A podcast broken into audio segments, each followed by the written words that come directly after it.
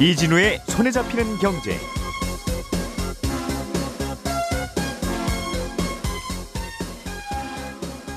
안녕하십니까 이진우입니다. 네, 최근에 은행들의 실적이 참 좋습니다. 그래서 많은 은행들이 주주들에게 배당을 하기로 했는데요. 특히 신한금융은 앞으로 매 분기마다 그러니까 1년에 4번씩 배당을 하겠다고 음, 분기 배당을 하겠다고 발표를 했습니다. 그런데 금융당국에서 그러지 말라고 제동을 걸었다네요. 어떤 이유 때문인지 잠시 후에 짚어보겠고요. 주택 보급률이라는 통계가 있지요. 어느 지역에 주택이 얼마나 공급되고 있는지를 보여주는 통계인데 이 통계가 갖고 있는 의미는 뭐고 혹시 통계에 허점은 없는지 오늘은 주택 보급률이라고 하는 통계에 대해서 조금 더 들여다보겠습니다. 아파트가 착공이 되고 어, 그 이후에 분양을 할 때 분양 신청을 하는 게 아파트 청약인데 어, 착공하기 1, 2년 전에 미리 분양을 하기도 합니다. 이걸 사전 청약이라고 하는데 정부가 앞으로는 이 사전 청약을 좀 더 늘리겠다는 방침을 정했습니다. 어떤 배경에서 나온 정책이고 어떤 장단점이 있을지도 살펴보겠습니다. 7월 30일 금요일 손에 잡히는 경제 광고 듣고 시작하겠습니다.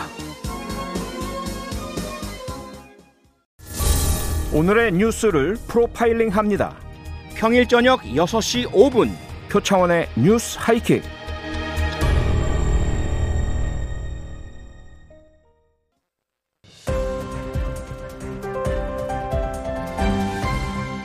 이진우의 손에 잡히는 경제. 예, 이 코너만 매일 들으면 다른 데 가서는 경제 뉴스 어, 지겨워서 못 듣게 하겠다 하고 주장하는 세 분 모이셨습니다. 김현우 행복자산관리연구소장, 손에 잡히는 경제 박세훈 작가, 평소처럼 나와 계시고요. 금요일에 목소리 안승찬 경제전문 기자도 오늘 나오셨습니다. 어서 오세요. 안녕하세요. 네. 아, 화음 넣지 마세요. 넣으라면서요. 안 기자님? 네. 예, 금융당국이 은행들의 분기 배당 정책에 대해서 하지 말라는 압력을 넣었다. 이런 네. 보도가 나왔습니다. 네. 일단 분기 배당이라고 하는 건 매분기 말 1년에 4번 배당하는 걸 분기 배당이라고 그렇죠. 하죠. 그렇죠. 지금까지 은행들은 그왜 이제 미국 요즘 미국 투자들 많이 하시니까 미국 기업들은 분기 배당하는 뭐 기업들이 굉장히 많거든요. 은행- 배당하면 다 분기 배당 어, 하더군요. 웬만하면 분기 예. 배당. 뭐 미국의 은행들은 뭐 전부 다 분기 배당이라고 보시면 되는데 음.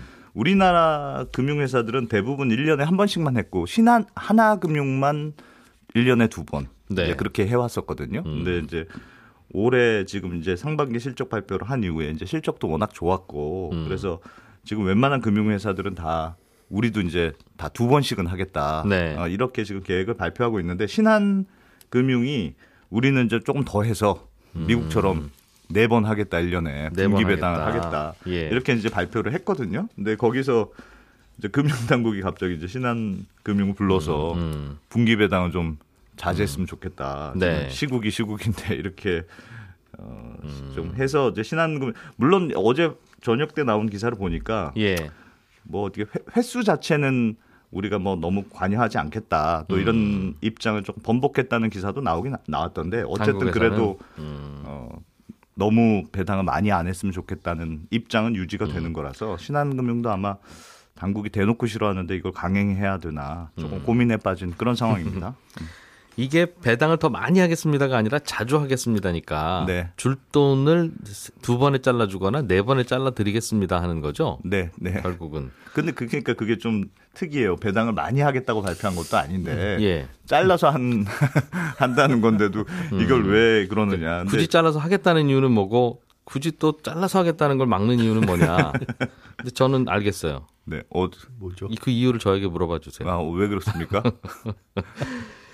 이게 금융당국이 은행이 배당하려고 하면 못하게 하잖아요. 잘 못하게 하죠. 어, 그, 그 어. 이유는 이제 좀 더 설명을 좀 해주시겠습니다만 갑자기 못하게 한다고요. 그러니까 네. 연말쯤 돼서 배당 좀 하려고 하는데 어느 날 전화 와서 음. 올해는 배당 좀 하지 마세요. 이런 식으로. 음, 그 당국도 올해 배당을 하게 해줄지 못할지 잘 모르는 거예요. 그 당시의 상황에 따라서. 그러니 1년에 네번 잘라서 하면 어. 당국이 어느 날 전화 오더라도 한 번만 날리면 네 번 중에 세 번을 할 수 있는 거잖아요. 그렇죠. 어, 어. 그러니까 어, 당국은 배당을 좀 자제하고 못하게 하려고 하고 네, 은행은 주주들 눈치 보이니까 자꾸 배당을 하려고 하니까 그렇죠. 어, 여러 번에 나눠서 하면 다- 가끔씩 당국이 이렇게 막 막더라도 네. 몇 번은 피할 수 있지 않겠냐. 주주들 입장에서는 분기 배당을 하는 게 훨씬 좋죠. 왜 이제 배당락이라고 하잖아요. 예. 이제 1년에 딱 하루만 날짜 정해서 그날 갖고 있는 사람한테만 배당을 주니까 1년에 한 번만 배당하면 그래서 배당 그, 그 후에 나는 이제 배당 받을 것도 바- 다 받았다. 그리고 떠나가는 주주들이 있으니까 이제 주가가 확 떨어지는 배당락이라는 게 생기는 건데 분기 배당을 하면 뭐 여러 주주들한테 나눠서 월급도 1년에 한 번 준다는 거 하고 음. 매달 나눠서 준다는 거 하고 같은 금액이어도 느낌이 다르니까 음. 아무래도 주주들은 나눠서 주는 걸 좋아할 텐데 그렇겠죠. 우리도 월급을 1년에 한 번만 드립니다. 그 대신 12달치 한꺼번에 드릴게요 그러면 네 왠지 불안하지 않아요? 그때, 그때 되면 그러니까요. 정말 줄까? 근데 당국 입장은 보니까 그 말씀하신 대로 배, 그 분기 배당 자체가 금액이 늘어나는 건 아닌데 음. 이제 일단 좀 불안하다고 생각하는 거예요. 그러니까 지금 분위기는 워낙 이번에 상반기에 은행들 실적이 좋아서 음. 어, 배당 배당을 할 수 있는 재원도 많아졌고 예. 어, 그래서 이제 배당을 조금 원, 또 작년 말 그러니까 이번 상반기에 배당이 워낙 적었기 때문에 예. 조금 많이 하려는 분위기인데 이제 금융당국 입장은 사실 은행 실적을 잘 뜯어보면 은행이 왜 실적이 좋아졌느냐 음. 당국의 입장이 보기에는 1번은 이자 마진이 늘었다. 그러니까 지금 유동성이 많이 풀려서 예. 예금은 굉장히 싼 금리로 예금 조달을 하는데 음. 대출 좋으니까 대출 금리는 또 높아지는 추세잖아요. 예. 그러니까 그 이자 마진이 굉장히 늘어난 거예요. 그러니까 사람 서민들은 코로나 때문에 힘들어 죽겠는데 음. 너희들은 이자 마진으로 이렇게 많이 먹느냐 이런 비판이 한쪽에 있고 예. 또 하나는 대손 충당금이라고 해서 그러니까 혹시 은행들이 이제 앞으로 위험한 상황에 대비해서 이렇게 실탄을 내부 실탄을 많이 쌓아놓으라는 대손 충당금이라는 게 있거든요. 이게 손 충당금. 예 작년에 이걸 어마어마하게 많이 쌓았습니다. 이게 음. 은행들 한 4대 은행만 합쳐도 한 2조 원 정도로 쌓았거든요. 혹시 자영업자들 막 파산하고 그러면 대출 그렇죠. 해준 거 떼일까봐 네, 혹시나 떼 이거 아. 기업들 망하거나 하면 떼일 수 있으니까 떼일 거 예상해서 손해 본 거로 생각하고 네, 밀어놨던 일단, 돈. 예, 일단 비상금 비슷하게 이제 안 번 돈으로 생각하고 밀어둔 돈이 그한 2조 원 정도였는데 이게 그 전해보다 한 3배 정도 늘려놓은 금액이에요. 그러니까 예. 당연히 실적이 작년에는 안 좋았죠. 근데 올해 들어서 이제 코로나도 지금 뭐 물론 델타 바이러스 때문에 여, 여전히 문제 있습니다만 작년에 비하면 좀 낫지 않느냐. 음. 이래서 올 상반기에는 대손 충당금을 작년에 쌌던 것보다는 한 절반 정도씩 줄이는 분위기예요. 예. 그러니까 신한금융 이번에 문제가 된 신한금융의 경우에도 지금 사상 최대 순이익이 상반기 최대 순이익이 났는데 작년에 비해서 한 6천억 원 정도 이익이 늘어났거든요. 근데 대선 충당금을 덜 쌓은 규모가 한 4,600억 원 정도예요. 그러니까 대선 충당금을 덜 쌓은 게 이익에 결정적인 영향을 사실 미친단 말이에요. 그러니까 금융당국이 보기에는 야, 너희들이 진짜 잘한 것보다는 이게 너무 나, 나, 날바, 그러니까 너무 낙관적으로 상황을 보는 것 아니냐. 지금이 그럴 때냐. 지금이 여전히 코로나가 엄중한 상황인데 예. 그렇게 이익을 많이 대손 충당금을 줄여서 이익을 많이 늘리고 네. 그래서 배당 잔치 하는 것처럼 보이는 게 음. 불편하다. 아, 그런 입장인 것 같더라고요. 아. 그런데 이- 물론 이제 은행들이 이익을 괜히 낙관하고 네. 올해 하반기나 내년에는 또 어려워질 수도 있는데 네. 그때 되면 아유 배당 좀 덜 할 걸 돈이 하나도 없네 이런 생각을 하게 될 수도 있으나 네, 그것도 어차피 은행들이 알아서 할 일이고 네. 어 그렇지 아니면 당국이 아예 경영을 하시지 왜 그걸 일일이 다 합니까? 그럼 뭐 직원들 월급 올려주는 것도 다 허락받아야 됩니까? 이제 이런 또 그러- 반응이 예, 반응이 꽤 있잖아요. 있죠. 예, 꽤 있어요. 사실은 올 초에는 그 자본관리 권고라는 걸 아예 했거든요. 그게 어떤 거냐면 어, 코로나 때문에 상황이 안 좋아질 수 있으니까 은행들을 소위 말해서 스트레스 테스트라는 걸 합니다. 그러니까 음. 아주 극단적인 상황을 가정해 놓고 가상으로 막 괴롭혀 보는 거예요. 예. 이 괴롭히는데 얼마나 잘 버틸 수 있느냐. 스트레스 음. 테스트를 물론 이게 너무 과도한 조건을 했다는 비판은 있었습니다만 네. 한국 경제가 마이너스로 성장률이 떨어지고 음. 그게 쭉 이어지는 그런 상황을 가정했을 때는 지금 은행들이 가지고 있는 자본 가지고는 부족하다. 음. 그래서 요- 연초에 어떤 게 있었냐면 이익의 20%를 넘지 않게 배당하라는 가이드라인을 만들었어요. 예. 당시에. 근데 음. 그게 상황이 그나마 좀 나아졌으니까 6월 말로 그 권고가 끝났거든요. 음. 그러니까 이제 배당 은행들 입장에서는 배당은 못 했는데 아 이제 우리는 배당할 수 있겠구나 예. 하고 있었는데 금융당국의 권고는 이게 권고는 끝났지만 음. 그래도 작년 수준만큼만 배당했으면 좋겠다. 그럴 거였으면 권고를 왜 이게 그 매번 시간을 매번 은행들이 뭐 배당을 하려고 하면 당국은 막고 네. 그 은행들이 배당을 안 하려고 하는데 당국은 배당 좀 하세요. 이런 경우는 없- 거의 없잖아요. 없습니다. 아, 근본적으로는 왜 이런 그 충돌이 있는 거냐. 기- 근본적으로는 금융당국 입장에서는 이게 사실은 은행의 이익이라는 게 이자 마진이 가장 큰데 예.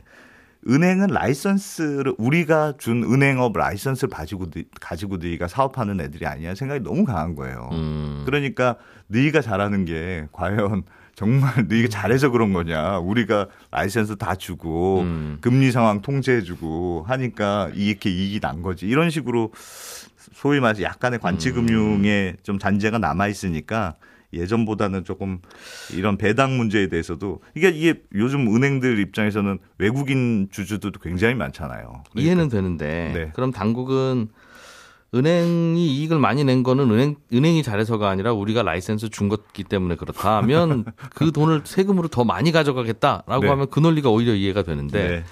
은행 금고에 남아 있거나 아니면 배당하거나 둘 중에 하나라서 어차피 나라 돈이 아니잖아요. 네, 네. 근데 그걸 굳이 은행 금고에 쌓아 놓으라고 하는 이유는 뭡니까? 은행 금고 쌓 아니 그거는 이제 은행들이 금고에 많이 쌓아놔야 말, 음. 대손 충당금 말씀드렸다시피 위험에 그 대응할 수 있다는 거예요. 아 나중에 위험해지면 아. 나라에서 나라 돈으로 틀어 막아야 될지도 모르니까 은행이라는 게 최후의 보루라고 생각하는 거죠. 그러니까 경기 상황이 나빠지거나 하면 대출을 사람들이 못 갚고 기업이 망가지거나 부도가 예. 나는 경우에도 예 은행이 버텨줘야 그 위기를 극복할 수가 있는데 정부가 나몰라라 할 수 없는 상황이 항상 그럼- 오니 그럼요. 음. 어, 그래, 그래서 이제 은행들은 그런 당국은 그렇게 생각하는 거고, 근데 은행 그랬더라도 은행이라는 게 주식시장에 상장돼 있고 엄연한 민간 기업인데 이렇게까지 하는 거는 좀 과도한 거 아니냐는 비판이 여전히 있죠. 대학생인 아들한테 용돈 아껴 쓰라고 하는 거군요.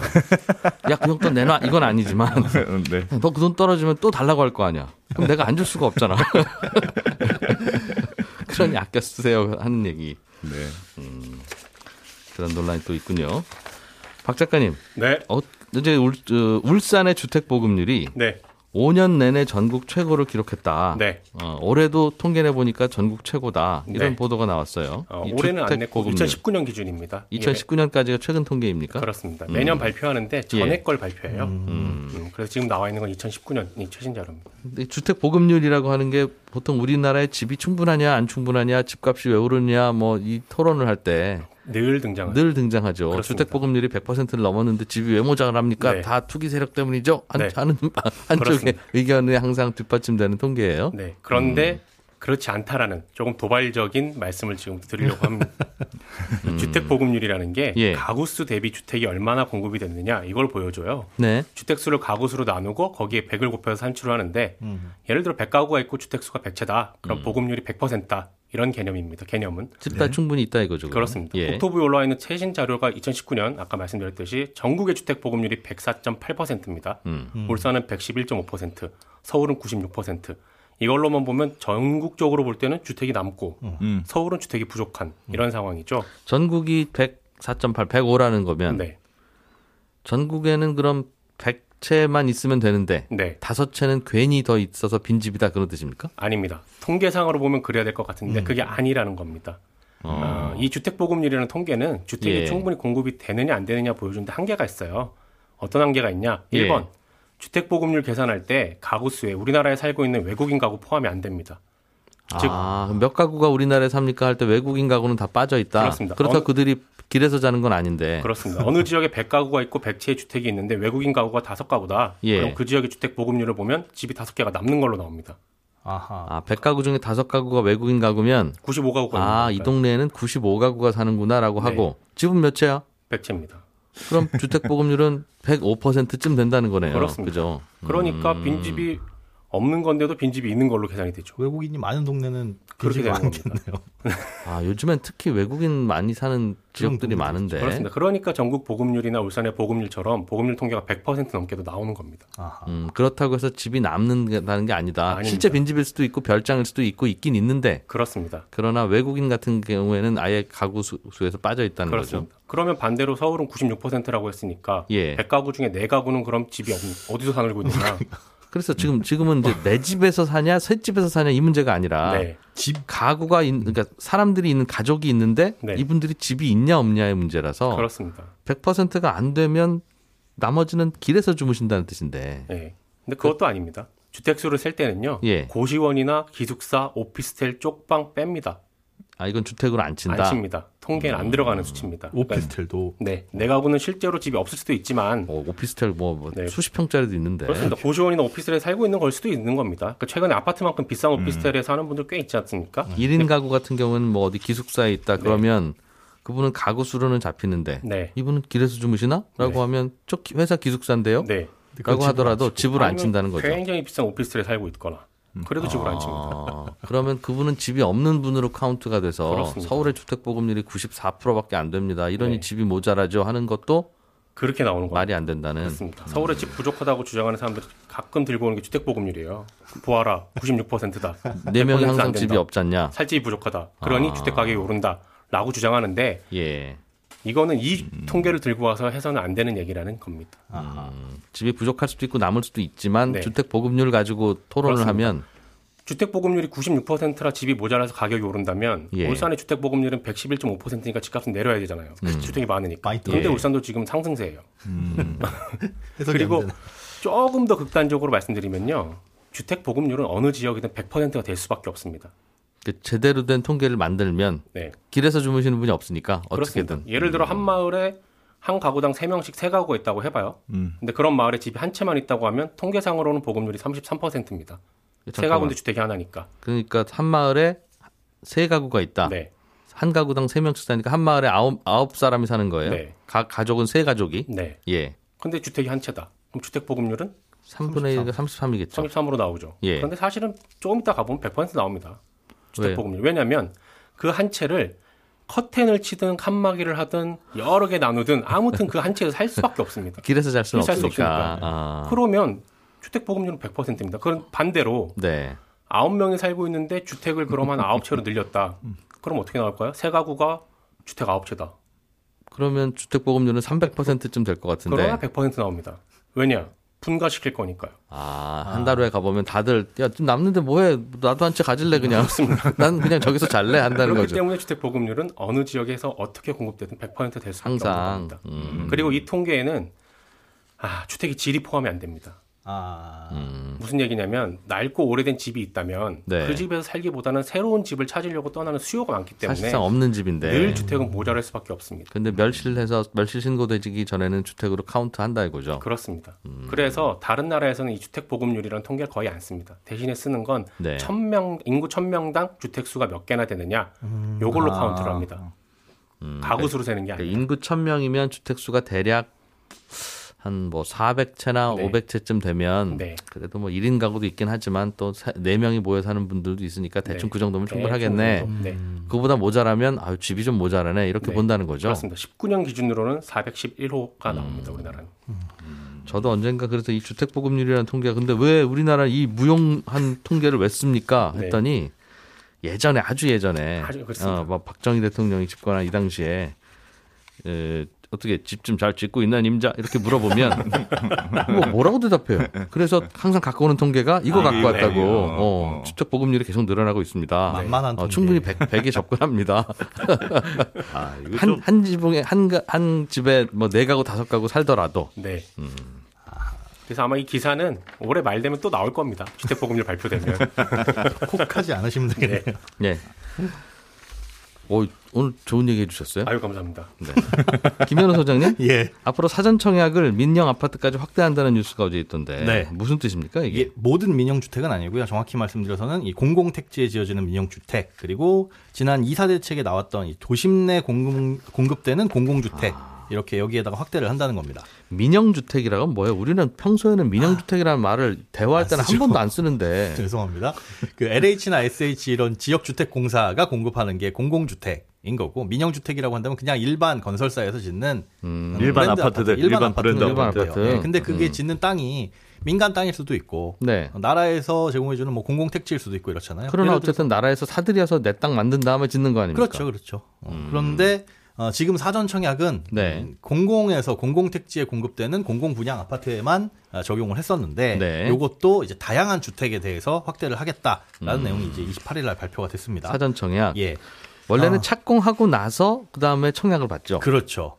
착공도 못했으면 이거 언제 할지 모르니까. 네. 그러나 이 사전 청약은 음. 착공하기 전에. 네, 착공을 우리는 2023년에 할 거야라고 생각하고 그러면 분양을 청약을 그때 받아야 되는데 예. 2023년에 할 거니까 그 전에 한 1, 2년 앞서 가지고 미리 청약을 하자. 음. 미리 청약을 받아 가지고 조건은 동일하게 하되 네. 지금 일단 당첨자를 뽑아 놓게 되면 그분들은 그런 심리적 안정이 생기죠. 아, 내가 그래도 나중에는 들어갈 집이 하나 생긴다라고 음. 예. 하면 굳이 지금 막 패닉 바잉이라는 얘기들도 나오는데 그런 매수 수요에는 참가할 가능성이 조금은 떨어지니까 음. 시장의 열기를 조금 식힐 수 있는 효과를 기대할 수 있다라는 게 이제 사전 청약입니다. 그러니까 사전 청약 그 자체가 예. 공급량이 늘어난다거나 혹은 2023년에 지어질 아파트를 아. 2021년으로 땡겨 오는 건 절대 아니라는 것.